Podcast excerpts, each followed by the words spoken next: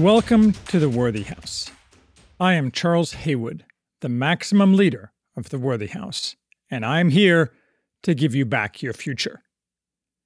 At the Worthy House, we offer reality focused writings on a variety of topics, often on history, politics, and, in general, on human flourishing in the coming post liberal West. Written versions of all Worthy House writings are available at our main site, theworthyhouse.com. Today we are discussing Anabasis, or The March Up Country, by Xenophon. Are you often disheartened by the world around us? Do you see almost nothing but enervation and cowardice displayed in public life? Of course you are, and you do, or you're not paying any attention. But it does not have to be this way. Read, instead of your Twitter feed or the latest regime propaganda, this book The story of how, 400 years before Christ, 10,000 Greek soldiers, free men all, through determination and vital energy, extracted themselves from the disastrous situation in which they found themselves. You will then perhaps remember that all ages, most of all the current age of stupid, come to an end, and you will see what spirit must be reborn to remake the world as it should be. Anabasis is the story of how the 10,000 Greek mercenaries backed the loser in a Persian succession struggle and, rather than folding their hand when they found themselves friendless in the heart of the mighty Persian Empire, cut their way out with spear and sword. The Persian king Darius II died in 405 BC. He had two legitimate sons. The elder, Artaxerxes, inherited the throne. The younger, Cyrus, was the favorite of their mother, Parysatis. Artaxerxes, given advice by evil counselors, notably one of his satraps, Tissaphernes, accused Cyrus of plotting to overthrow him. Yet Cyrus avoided execution through the intervention of Parysatis, and Artaxerxes then unwisely allowed Cyrus to return to Anatolia, roughly today's Turkey and the western end of the Persian Empire, much of which he had been administering while Darius was alive. Anabasis means the march up country, though that march from Greece to Babylon was only the beginning of the Greeks' travels. The author was one of the 10,000, an Athenian, Xenophon, famous for this and for several other books. But he was an Athenian on the outs. He had served the 30, the ruthless Athenian oligarchy installed by Sparta after it defeated Athens in the Peloponnesian War, ended 404 BC, making Sparta, for a brief period, the hegemon of Greece. The Athenians quickly overthrew the Thirty, though not Spartan domination, and Xenophon was in bad odor in Athens. His being unwelcome in Athens was probably why Xenophon turned mercenary. We should be clear that by writing this book, 30 years after the facts it relates, Xenophon was pushing himself. Why exactly is not so clear. Maybe some political reason, maybe just egotism. It is lost to us now, as are, for the most part, other narratives about the 10,000 known to have existed, which might have given us a different picture. Xenophon saw himself, it seems, as an applied philosopher. Socrates appears in Anabasis as his advisor. There is debate about their precise relationship, but they knew each other. Xenophon was keenly interested in how a man should rule. One of his other works is the Cyropedia, The Education of Cyrus, an entire book not really about the earlier Cyrus who founded the Persian Empire, but about an idealized ruler using that Cyrus as the frame generous, wise, brave, and so forth. For example, that Cyrus was said to have slain a bear in single combat. As Michel Pastoureau relates in The Bear, this was a very common trope about rulers in the ancient world, not something that probably actually happened. Regardless, Xenophon's interest in how men can and should best lead and rule is on full display in Anabasis. Many Greeks were mercenaries in this period, of the Greek Empire and no longer under threat from abroad. This was not so long after, but in very different political times from Marathon, Salamis, and Thermopylae. In John Hale's Lords of the Sea, he discusses how, around 450 BC, Greek mercenaries were hired to fight in an Egyptian civil war, which also involved the Persians. That, in itself, is not surprising or particularly interesting.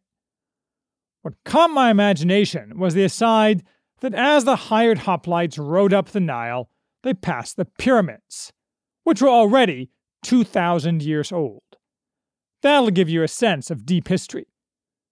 Along similar lines, the editor of this edition of Anabasis, Shane Brennan, notes how 20 years ago, before George W. Bush, God rot him, arbitrarily and stupidly plunged the Middle East into chaos and death. He traveled the entire path of the 10,000. Striking features, such as a booming fountain by the roadside in western Turkey, plains as flat as the sea in Syria, and deserted ancient ruins on the banks of the Tigris in Iraq, remain almost exactly as Xenophon saw them 2,500 years ago. For Americans, for whom anything remaining from 200 years ago is viewed as very old, this is a hard feeling to capture. But worth trying, because it explains in part how differently other peoples often view the world. Speaking of the editor, this edition of Anabasis is part of Random House's Landmark series, which has offered in the past few years several new editions of classic works Thucydides, Julius Caesar, and so forth. I can't speak to the quality of the translations, although they seem fine to me. But what really makes these books valuable is the enormous amount of supporting material. This includes copious footnotes, excellent maps, and numerous short essays on related matters. I had, 10 years ago, read the Loeb edition of Anabasis. It got the story across, to be sure, but reading a landmark book takes it to a whole new level particularly in these uneducated days, when few learn about the classical world in school, much less read these books, and no mention is made of history in regular conversation. Back to the main story. Trying to overthrow Artaxerxes was probably the right call for Cyrus. His position would have been forever precarious otherwise. But he needed men. He had some Persian forces, but what he really needed was hardcore professionals Greek heavy infantry. Persian soldiers may not have been quite as worthless as the Greeks like to say and think, but the Greeks, armed, trained, and fighting of their own free will, were unparalleled in their effectiveness. Thus, in 401, roughly 10,000 Greeks from all over Greece, captained by four different generals, were gathered by Cyrus at Sardis, a Greek city somewhat inland of the western coast of Anatolia not too far from Ephesus, later made permanently famous by St. Paul. Tissaphernes, still floating around Anatolia, no doubt to keep an eye on Cyrus, immediately ran to Artaxerxes to report that Cyrus had built an army to overthrow him. Nothing daunted, Cyrus began his march up to Babylon. But he did not tell the Greeks what his plan was. And after a few weeks of marching, the men mutinied saying they had not signed up for what Cyrus was clearly planning. He had told them they would be used in local campaigns. It is at this point that one of the main themes of Anabasis shows up that the men of the army had to be repeatedly convinced, in open debate, by their leaders to undertake one course of action or another. Mutiny here does not have the same freight or wholly negative connotation it does in a modern army. These were free men bound, to a large degree, by the collective will of their peers, but free in a way very hard for us, bombarded by decades of left propaganda, to grasp. These were free men in the sense always recognized before modernity. They had the freedom not of license, but of not being slaves, dependent on the whim of another. This was, to them, the crucial distinction between themselves and the Persians who served the great king. Thus, If the leaders at any given time were seen as not transparent with the men, or putting their own interests before those of the men, they risk mutiny and either being stoned or put on trial for their life, as happened later more than once to Xenophon. While certainly democracy is a very stupid political system, it is also true that in relatively small groups, as here, it can work. For it to work, I imagine, the group must be homogeneous and share a strong common culture. It probably also helps if there are significant external threats. And it likely only works with men, given the known tendency for women to strive far too much for agreeableness and consensus, fatal flaws in a democratic decision making process. We have no examples of such democracy today, however. It is probably impossible in the modern world to organize a successful polity with anything remotely approaching actual democracy. Anabasis is sometimes ludicrously recommended as a guide to leadership and management of businesses in the modern world. The idea being, I suppose, that business leaders are running a type of democracy. Aside from that leadership cannot, in any way whatsoever, be taught. Rather, inherent leadership talent can be developed, but never created where it does not already exist and it does not exist in most people. The raw material of most modern businesses is not free men, but atomized serfs from top to bottom. And Anabasis has nothing to say about how to lead and motivate slaves. In a free country, this book might have lessons beyond war, not in the America of 2022. Perhaps in the America of 2025. Anyway, in response to the Greeks' demands, Cyrus dissembled, but promised to pay the men more. The men accepted this. They were there for money, not principle, and throughout the story, promises of money were the most effective inducement to action, although the soldiers also responded to more abstract appeals to their pride as freemen and Greeks. The men pushed through Anatolia and into Syria, through the Syrian gates. Then they crossed much of Mesopotamia, around 1,500 miles in total. And then, at the climactic Battle of Cunaxa, near Babylon, Cyrus was killed when he recklessly, or splendidly, charged Artaxerxes. After the battle, Artaxerxes mopped up and reformed his forces.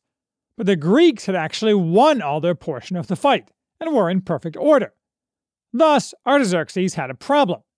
He could not defeat the heavily armed and very experienced Greek soldiers in a frontal assault. The Greeks had a problem too. They had no patron, or even friends, and were well over a thousand miles from any Greek city, or anybody likely to support them. Thus, like scorpions in a bottle, the two sides eyed each other for a few days.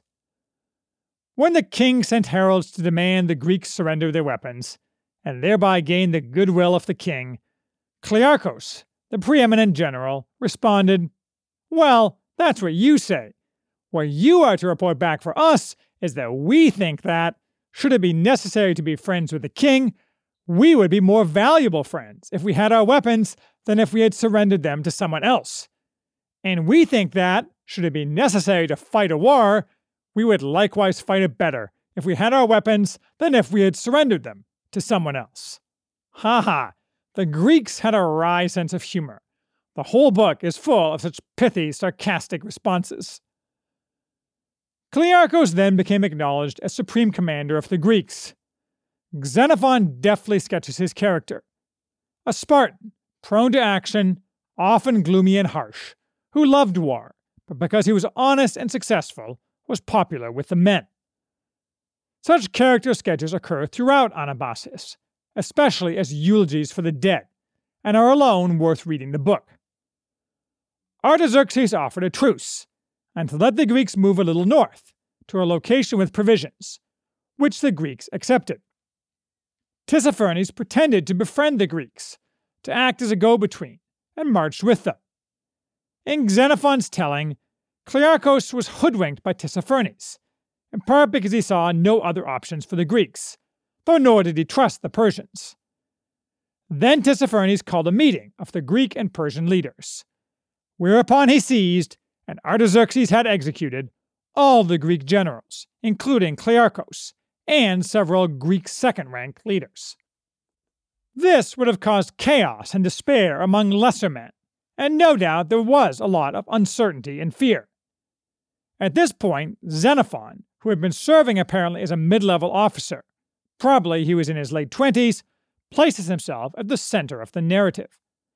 The men assembled, discussed, debated, and elected new generals, among them Xenophon. He portrays himself as coming to the fore, though he was never the sole leader, largely because he was decisive when the men were uncertain.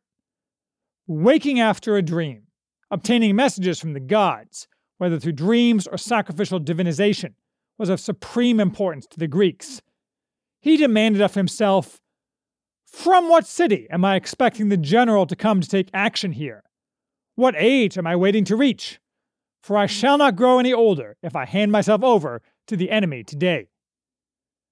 Xenophon and the other new generals presented plans to the men, and multiple votes were held, both on the overall plan and on administration and discipline. And off they marched, not back the way they came, but north, toward the Black Sea, harassed on all sides by the Persians. Anabasis is remembered not only for its detailed historical narrative, but also for its descriptions of the land and peoples through which the 10,000 passed. Xenophon's keen eye discusses animals, plants, sites, local tribesmen, and much more, making the narrative far more compelling than a simple recitation of facts would be. These descriptions are interlinked with continual battles and skirmishes, where Xenophon relates how the Greeks adopted new tactics, from slingers to the hollow square, in response to attacks. Adaptability was key, and risk taking was necessary every day. The march wasn't just a group of men in formation. Glimpses of a variety of camp followers, such as shield bearers and merchants, and including women as paid and unpaid companionship for the men, appear in the narrative. A central concern of the generals was that a market was available for the men to buy food. Sometimes this was provided by locals, usually by arrangement with whoever was in charge, and merchants in the camp acted as middlemen to some degree. Absent a market, the men had to live off the land, which was dangerous and difficult. Thus, it was not merely tactics that mattered, but the broader strategy of how to successfully pass through an area with a non trivial amount of human baggage. What most of all got them through was boldness, especially in mountain fighting, which became most of the fighting as they forged their way north. They reached the sea, viewing it from afar, evoking the once famous cry, Thalassa, Thalassa, the sea, the sea. It wasn't over yet. Various fights and debates continued, and arrangements were made with Spartan Harmosts, powerful agents of the Spartan government tasked with administering Greek colonies, to be paid to fight for Sparta. The survivors, maybe a third had died, fought in a complex struggle near the Greek colony of Byzantium, with and against the Thracians, on the European side of Byzantium where, as it happens, the famous Alcibiades had spent time not very long before. And, finally, before they dispersed, most of the Greeks ended up in Pergamum, where Xenophon tells us he made his fortune looting a rich man in a local war. A fascinating story, and glimpse of a time where everything was different on the surface, yet the core essence of men was much the same. We have largely forgotten this time, and its lessons, because none of this is taught in schools, and nowhere in the popular media or popular entertainment can it be seen, except occasionally in ludicrous distortions. Nor, as I say, are most men free. Still, history is full of men of power who come to the fore as spectacular military leaders in difficult situations, even if sometimes they ultimately are defeated. Aside from obvious examples, such as Alexander the Great, Julius Caesar, and Napoleon Bonaparte, we can place George Washington in this category. Another, more recent, was Pyotr Wrangel, white leader in the Russian Civil War.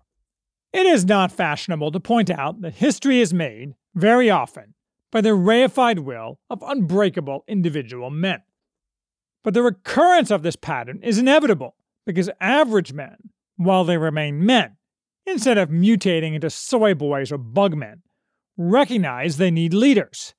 And while they are very loath to serve bad leaders, men are willing to risk all in the service of a certain kind of leader, who can inspire them to accomplish that which they did not know they could accomplish, with, today, the added benefit of making them free men. Let's feed this truth into our situation today and see what our future projection machine tells us. The necessary consequence of this truth is that in any military organization that lacks such a preeminent leader of power, and even worse, lacks any leaders at all who are respected and honored by the men, is incompetent to fight and achieve. This remains true when the odds, on paper, whether by number of soldiers or possession of weapons and technology, appear wildly tilted in favor of such a defective organization. Thus, today's American military, whose upper ranks are nearly universally regime toadies, effete homosexuals, and women, and those dominated by them, holding far less than zero respect from nearly all members of the fighting military, as opposed to the email military, is going to lose any actual conflict, just as they lost in Afghanistan, only much worse. That's bad.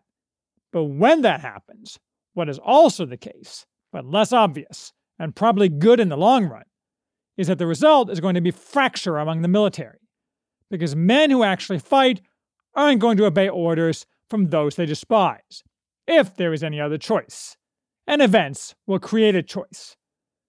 Maybe not immediately in the next war, but once we lose, fissures will open that will result in the current wholly illegitimate American regime directing the military to attack Americans.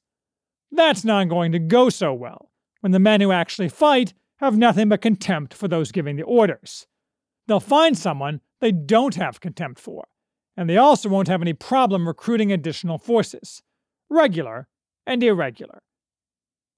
This is heartening, but not surprising. It flows directly and necessarily from the realities portrayed in Anabasis, Xenophon would not have regarded his presentation as new in any way. Rather, he no doubt saw it as practical application of well known principles. There's a deeper message in Anabasis, however, beyond its straightforward discussion of how men lead and are led. Some more basic character of men lurks behind and drives how the Greeks saved their bacon, and explains why Anabasis resonates throughout history. Probably the best name for this character, this instinctive way of thinking and feeling, is vitalism. The search not just for survival, but for distinction and glory, which is natural to all men, but for some reason recurs again and again among the classical Greeks as the driving force of decisions in life. This was exemplified perhaps most of all in the career of Alcibiades. If you want to get some sense of it in sculpture, examine the Riace bronzes.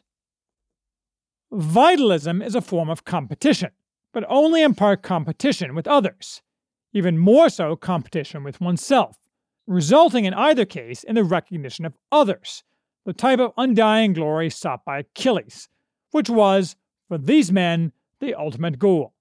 Sure, they liked money too.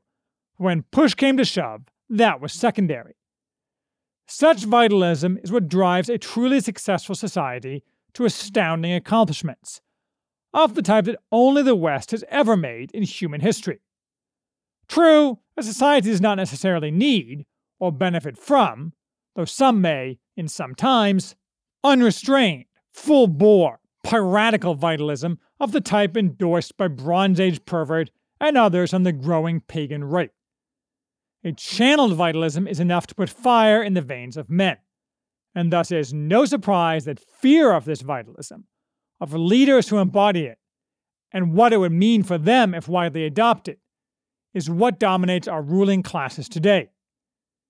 In a nobler time, Xenophon roused his men to action by demanding, Let us not wait for other people to approach us and summon us to perform noble deeds. Let us ourselves take the lead in rousing the others to reveal their worth. Nobody talks to his men like this today, but my bet is that it'll soon return to fashion, at least among those elements of society who will decide its future.